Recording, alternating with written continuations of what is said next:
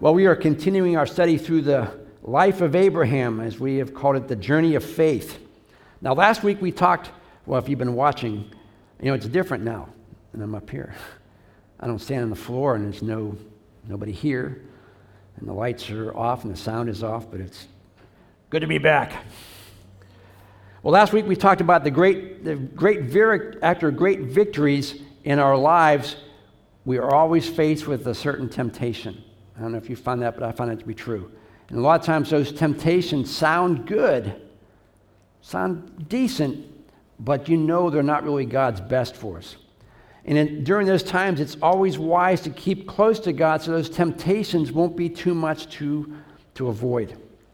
Now we come to chapter 15 in Genesis, and it appears that not a lot of time has transpired until Abraham hears from God.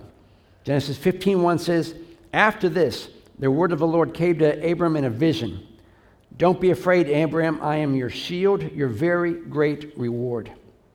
Now, chapter 14 deals with Abraham's reactions in a given situation. Now, we saw how Abraham refused any of the spoils of war. He refused to take anything that would give somebody else credit. And instead, he trusted God to provide for that. Now, there's a lot of financial aid that's available during this situation. And we have chosen not to take advantage of that because we believe God can meet that need. And God has met that need. And what we want to do is be able to say the same thing that Abraham said. We trusted God for the provision during this situation, and God's been faithful. So Abraham refused to take anything, and God says, "Good choice. I'm going to be your provider. I'm going to be the one who gives you what you need." Now, this chapter goes on to deal with his emotions rather than his actions. Now, how many have heard me say that we shouldn't trust our emotions, right? Our emotions lead us astray.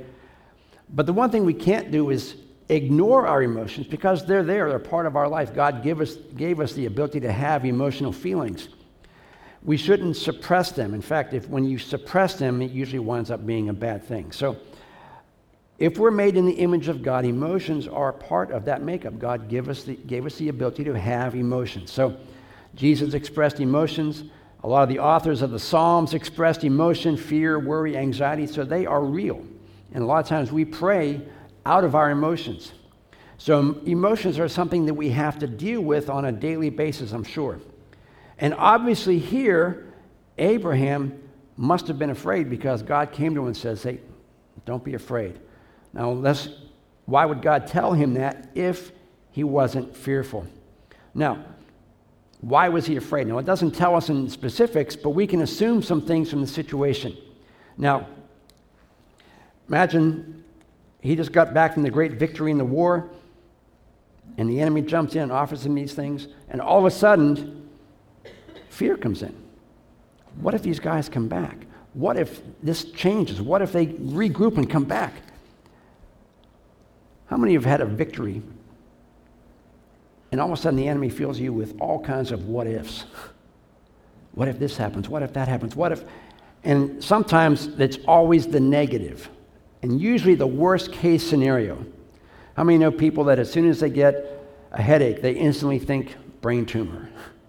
Or they get a sniffle and they think that they're going to die. That's the worst case, and that's the enemy getting in after a victory, bringing to your mind the worst case scenario. So I'm sure Abraham's thinking, you know, these 4 or 5 kings, they could regroup and come back and get me. Remember Elijah, he called down fire from heaven.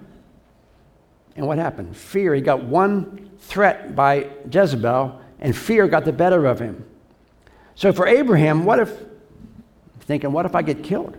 God made this covenant with me. I'm supposed to have many generations. What if I die? What if God can't fulfill his promise? You ever wonder that? You ever claim a promise and then wonder if God could meet it? Now, God doesn't meet his promises when we think he should, but God meets them when he knows it's best for us. And a lot of times we, just like Abraham, what if God doesn't provide? And that's exactly what happened with him and Sarah when they didn't have a baby after 15 years of waiting. Back up a little bit there. What happened? Fear set in. What if God can't do it? And Sarah sets up her maidservant for that. So fear gets the better of you, and it allows you to not believe what God promised. And that's exactly what Abraham was feeling at the same time. Now, we go through life, there will always be something that comes next. How many have experienced that? Once you get a great victory, there's always the other shoe that's going to drop, something that's going to happen. And Abraham was concerned about what was coming next. And that's a good thing, because if we continue to move forward, there's always going to be a what's next. What we can't do is we can't live on what happened yesterday or last year. We have to be prepared for what God has next for us. Right now, we're in the middle of this thing here. Rather than looking at the negative of what is happening, what's next? Man, what does God have next for us? Look, if we go on in Abraham's life, all these great things happened to him because of what came next. And usually when next requires us to go deeper in God. How many of you have read the Bible through, cover to cover? How many of you read it through more than once? How many times when you read it through, you always find something new in it? Have you ever had to search out something that was personal to you that you had to figure out what the Bible says about that? I call that going deeper. I give the example of when I got saved, I was curious about the baptism of the Holy Spirit. I was part of an AG church, but I wanted to find out for myself if the Bible really supported that.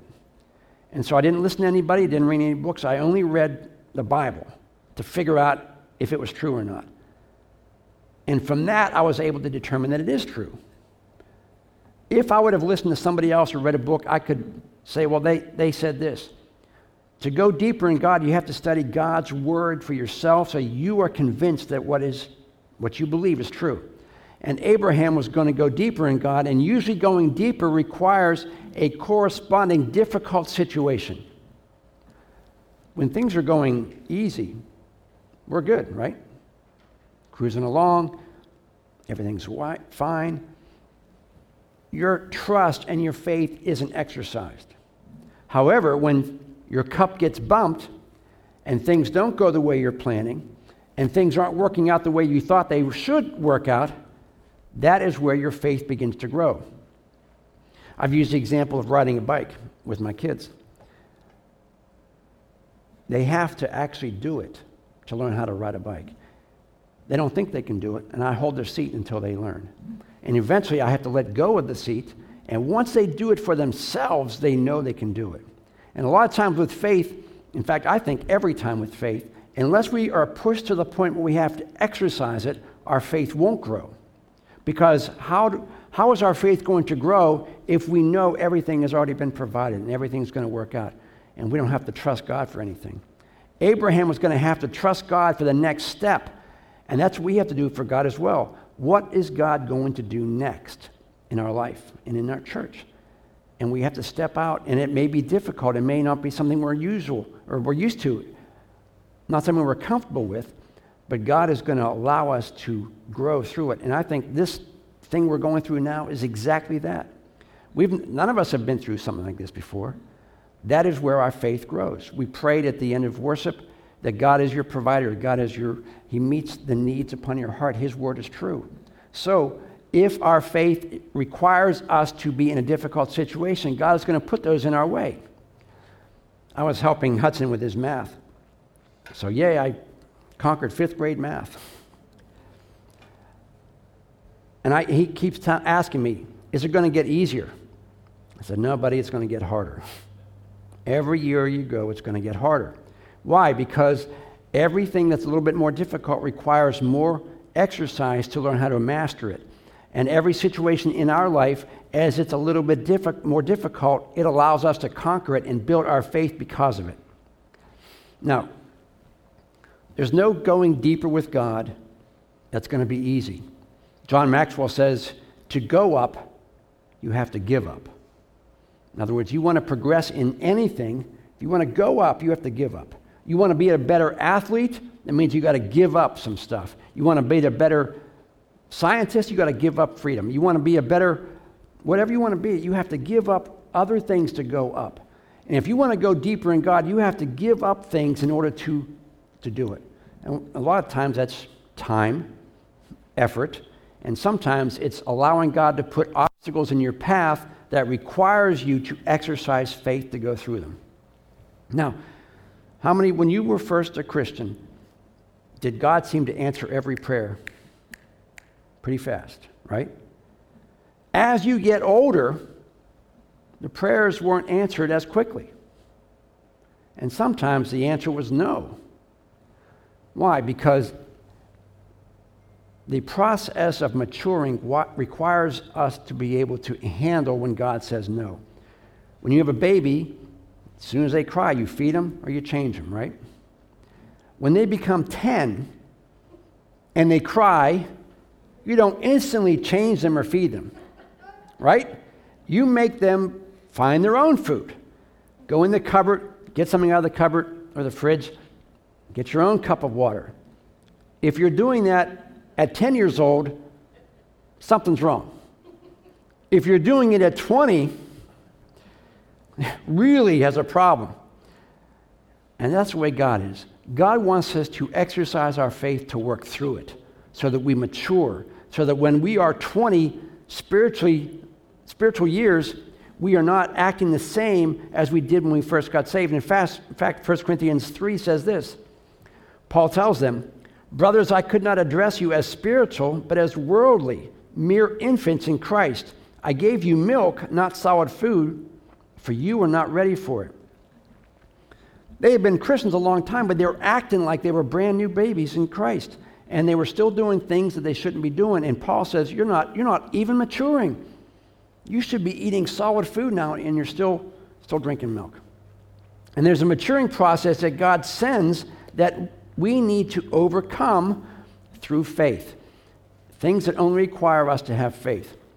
Genesis 15:2, it goes on and says, "But Abraham said, 'O sovereign Lord, what can you give me since I remain childless? And the one who will inherit my estate is Eleazar of Damascus.' And Abraham said, 'You have given me no children, so a servant in my household will be my heir.'" Now remember, Abraham was told he's going to be the progenitor of a great nation, right? There's going to be a lot of nations that come out of him. Abraham had been married for a while, and yet no kids. Has God promised you something that you're still waiting for? And every time I hear that, I think of what Brenda said, that this was going to be a lighthouse, right? If that's a promise from God, just because it ain't here yet, doesn't mean it's not coming. And a lot of times when God promises something, it takes a long time to arrive, and God uses that time to build our faith. Do we still believe it the same way we believed it 15, 20 years ago, or have we forgotten it by the wayside?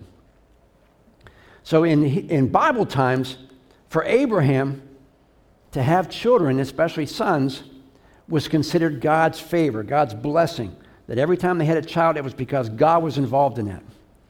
But how was God going to accomplish this nation thing if Abraham had no kids?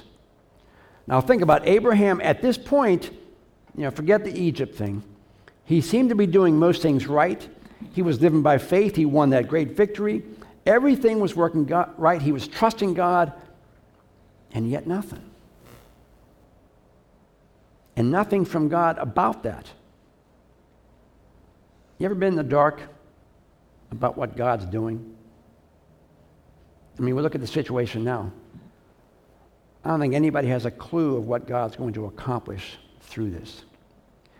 And a lot of times darkness makes you fearful. Not knowing something makes you fearful.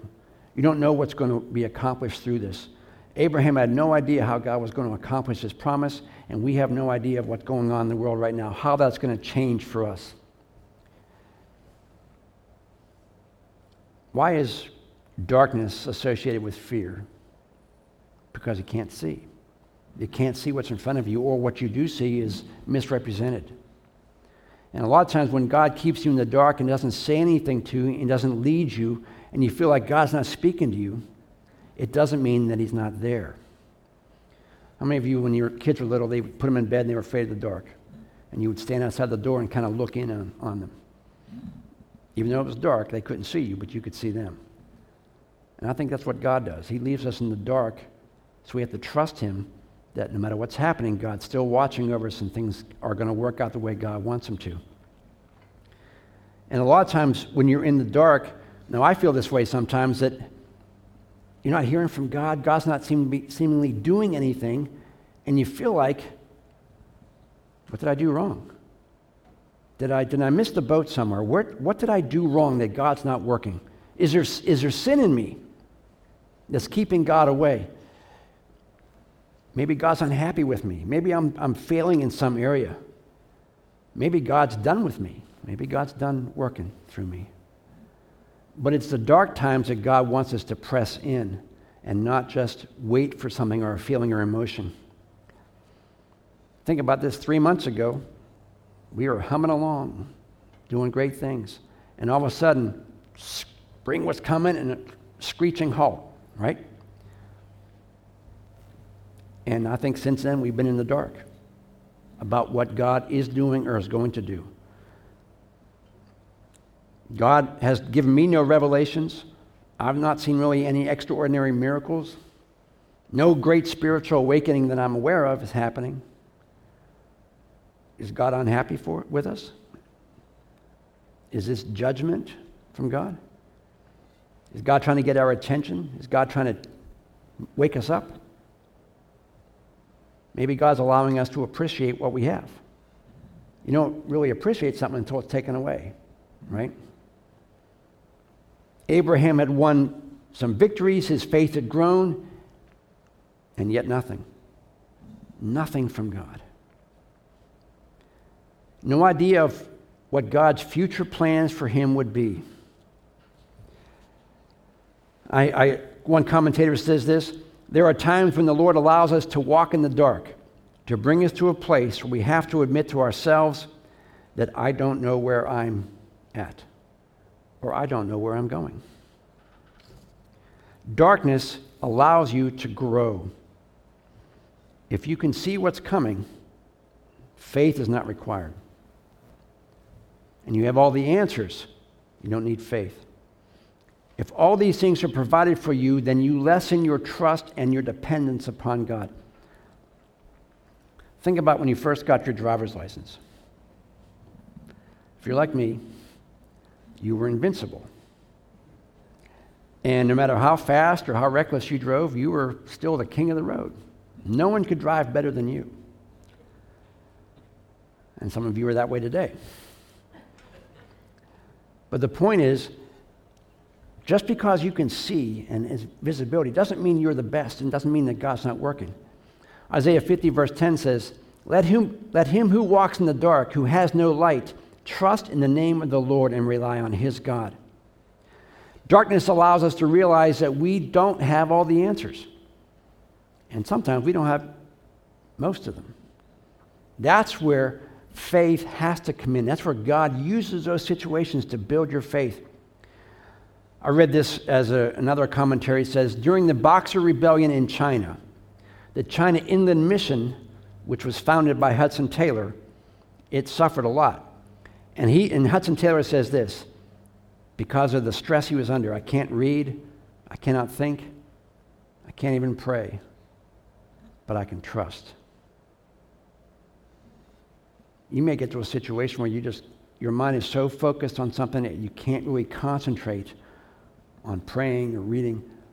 That's the point we have to come to say, all I can do is trust. I can't operate in the natural. I have to trust God. And when you do that and God comes through, that's how your faith is grown. Now think about Abraham. He's already been through a couple of dark places. When he left Ur, God says, start walking. No idea where he was going. God didn't reveal his plan, and Abraham kind of jumped the gun in his situation in Egypt. He acted in darkness. He made a choice in darkness rather than trusting God in the dark. Now, verse 4 goes on and says, then the word of the Lord came to him. This man, in other words, Abraham's servant, will not be your heir, but a son coming from your own body will be your heir. God reiterates the promise that he made to Abram. Yes, you're going to be the father of many generations. You are going to be the guy. You ever need to be reminded of a promise? How many of you have a promise book, God's promise book that you read? Or have certain verses underlining, you go to them on a regular basis? Maybe you have a particular scripture that you have framed or somewhere that you look at all the time, because you need to be reminded of what God says, because not always can it come to your mind. In our times of walking in the dark, I think God takes away the distractions that are around us and allows God to remind us of what He has already said. You look at the situation now. There's no distraction, right? We can't go anywhere, we can't do anything, there's no distraction. In fact, if you're cooped up in your house, there's probably distraction in your house. But there's nothing outside to distract you. And it's at those times that God draws you in the dark, when you can't see anything and there's no other distractions. That's when God is able to speak to you. Now, my family makes fun of me. When I'm on the phone, I close my eyes when I'm talking. Anybody else do that? Because I think if I can't see it, I can't hear it. It makes me concentrate better if my eyes are closed. And if I'm looking for directions in the car, I turn the radio down. Right? Why? Because the distractions keep me from concentrating. And when God takes away the distractions and puts you in the dark, closes your eyes, you're able to hear things. How many of you were in your bed? You hear a little creak or a little bang somewhere in the house. If you come in this building at night, there's all kinds of noises that go on in this place that you don't hear during the day because it's light. But at night, every sound, everything becomes more apparent. And I think when God keeps us in the dark about what's going to happen, our senses are more attuned to what God wants to say, either through His Word or through the Holy Spirit. And now, Abraham didn't have the Holy Spirit.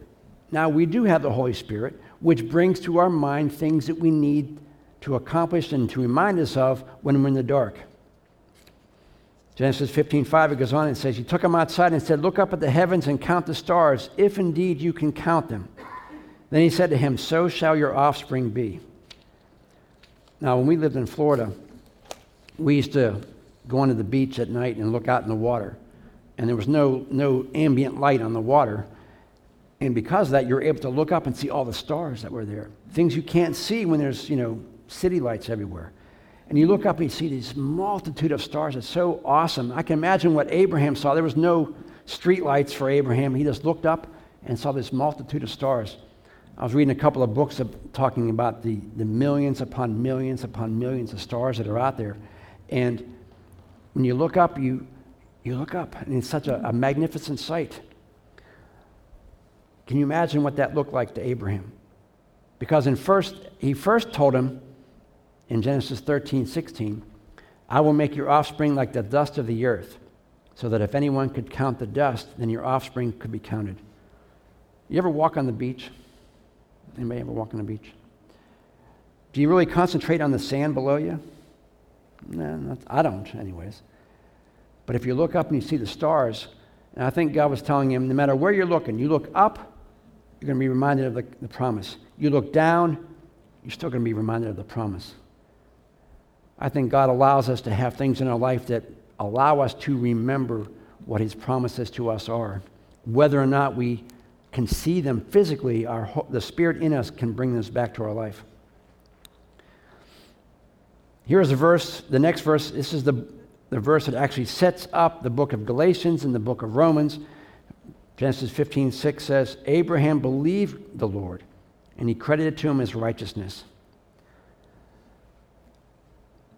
Probably the keystone verse, one of them in the Old Testament. Our relationship with Christ is founded on faith. Abraham believed. He had faith.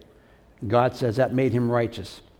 Romans 5:1 says, "Therefore, since we have been justified through faith."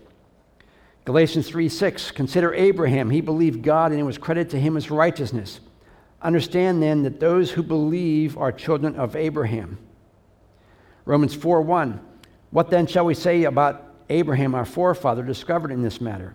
If in fact Abraham was justified by works, he had something to boast about, but not before God. What does the scripture say? Abraham believed God, and it was credited to him as righteousness. And then Romans 4:23, these words, quote, it was credited to him, were written not for him alone, but also for us, whom God will credit righteousness. For us who believe in him, who raised Jesus our Lord from the dead. That sentence he said to Abraham is the foundation of Christian faith. We are saved through faith. We are not saved through what we do. This was given years, hundreds of years before the law. Abraham said this. And because of his faith, the Bible says he was right with God. He was justified. It wasn't his actions. It wasn't his good deeds. It wasn't anything he did other than operate out of faith. Now, how do we let that truth change us? You know, I think probably most people, I think Americans in particular, we have this image of pull yourself up by your own bootstraps. You've heard that phrase. You know, you work for what you get. You know, we use the phrase a lot of times, if a man doesn't work, he doesn't eat. So we think that our accomplishments matter to God, and they do to a point. But if we think that we can acquire what God requires of us through our own action, then we are not operating in faith. Bringing it back a little bit closer, we don't know what's going on right now. We have no idea how it's going to progress, if it's going to get worse, if it's going to get better. We're walking in the dark right now. But are we walking around in the dark in faith? Not fearful of what might happen, but in faith. We can't see the immediate future. We can't see the distant future of what's going to happen. We can't see how this is going to affect us. We can't see how this is going to affect the country. We can't see how it's going to affect any surrounding issues. But it's important that we walk in faith, trusting that God isn't silent through this. When we believe that God's in control, we believe that God has this situation well in hand, we don't fear, we don't worry. We are prudent, we do what is recommended, but we don't allow fear to control us. We don't allow fear to take root in our lives. Because I believe that while this is happening, God is building up the faith in each one of us through different situations, whether you are working, whether you're not working, whether you're trusting God for provision, whether you're trusting God to remain healthy. You're doing what is necessary. We're doing the simple things. And then we have to come to a point where we trust God with the rest of it. There's only so much we can do. Then the rest of it has to be up to God. It's easy to,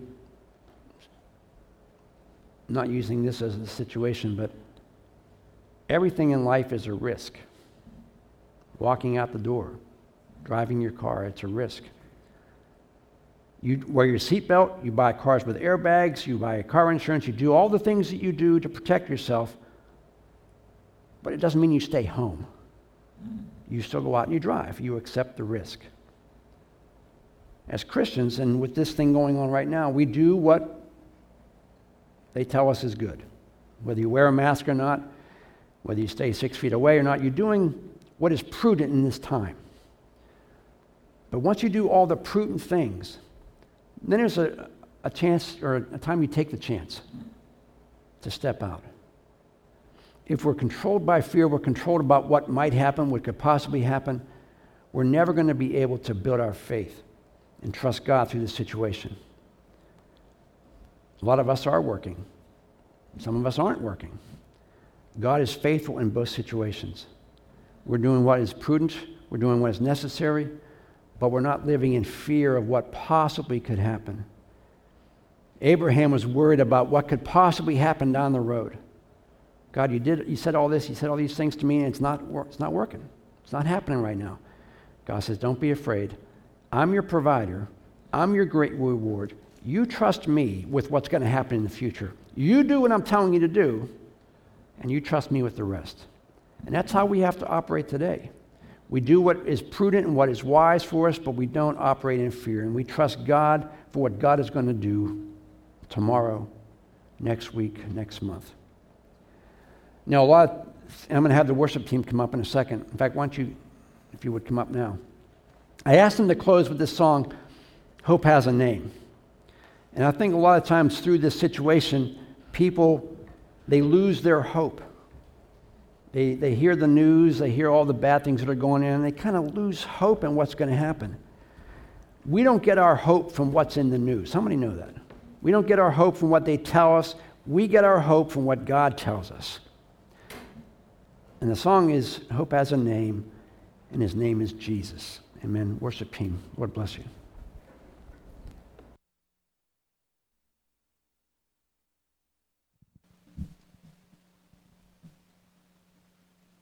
I'm going to ask y'all to stand with me again as we get ready to close.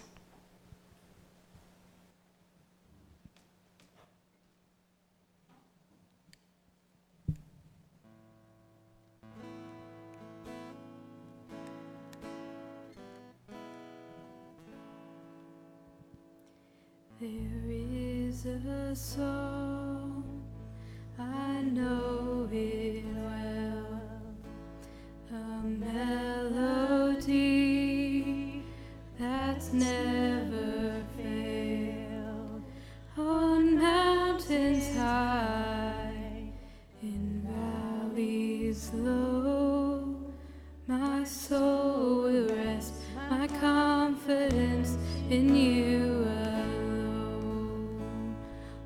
Has a name, his name is Jesus, my Savior's cross has set the sinner free. Hope has a name, his name is Jesus, oh Christ be praised, I have victory.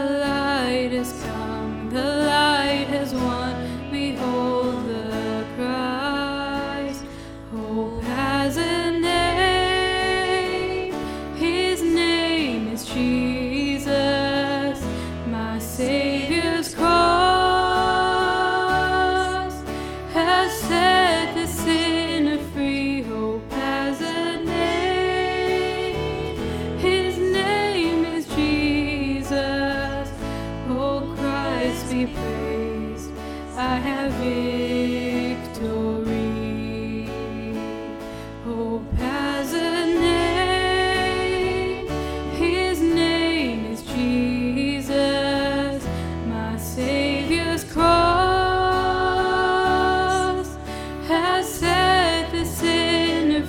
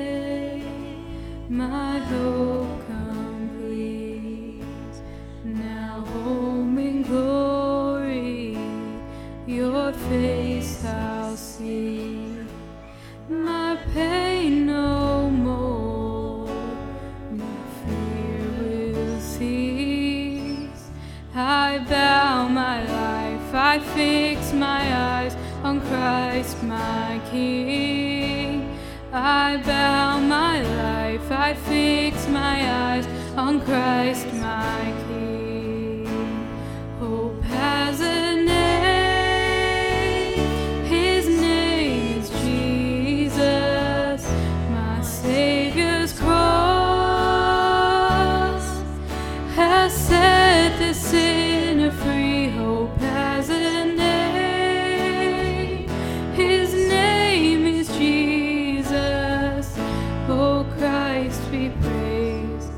I have victory.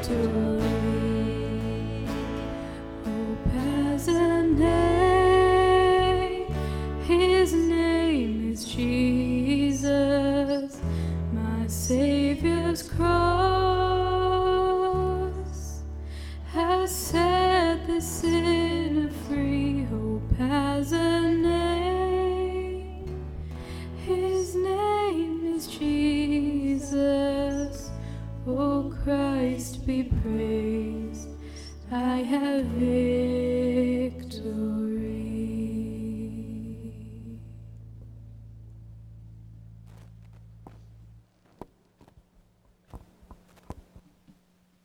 Hallelujah. If you remember, Abraham was told when he went into this country, he was to be a witness to the country. And God says, don't be afraid. Don't let your fear be seen by those you're supposed to witness to. We're in a situation now where there's a lot of people that are fearful. A lot of people don't know what's going on, and they're going to want an answer. They're going to want something to take the fear away. And as Christians, we need to be the person that they look to. Not that we're not prudent, but we don't let fear control us. Some people are hurting and suffering, and they're going to need someplace to go. We are still the ones that people are to look to see how we react to a situation. When people see us on the street, when people see us on social media, when people see us online, what do they see? They see fear. They see anger. Or do they see peace and Jesus? We still are the answer to the world. Jesus is the answer to every human need. And God is allowing this time so that people can see the church's response to something that is new and unfamiliar. And we want our witness, our life, to be the what people see is Jesus. We want to show them what being a Christian really is, and how God can take away the fear and the worry and replace it with confidence and assurance that God's in control. We want them to see that hope has a name. And the name of the hope that they need is Jesus. So however long this thing goes on, allow us to be that witness. Allow us to be what people see we need to be, so that they are attracted to the gospel. Father, thank you for allowing us to be here today. Thank you for what you're doing in and through this situation. And we know that you're in control. And I pray that each one of us has the opportunity to share the love and the hope and the peace of Christ through this quarantine thing. We want you to get the victory. We want the name of Christ to be praised and spread. And in spite of what's going on, Lord, help us to stand firm and help us to be the light that people in the world need to see. Father, we love you this morning, and we're so thankful for your blessings in our life. Now I pray your blessings upon each one of us as we leave. Again, keep us safe, keep us healthy, and most of all, keep us close to you through this time. We ask in Jesus' name. And everyone said, amen. Amen. God bless you. Thanks for coming out. We will see you online Wednesday and then in person on Sunday.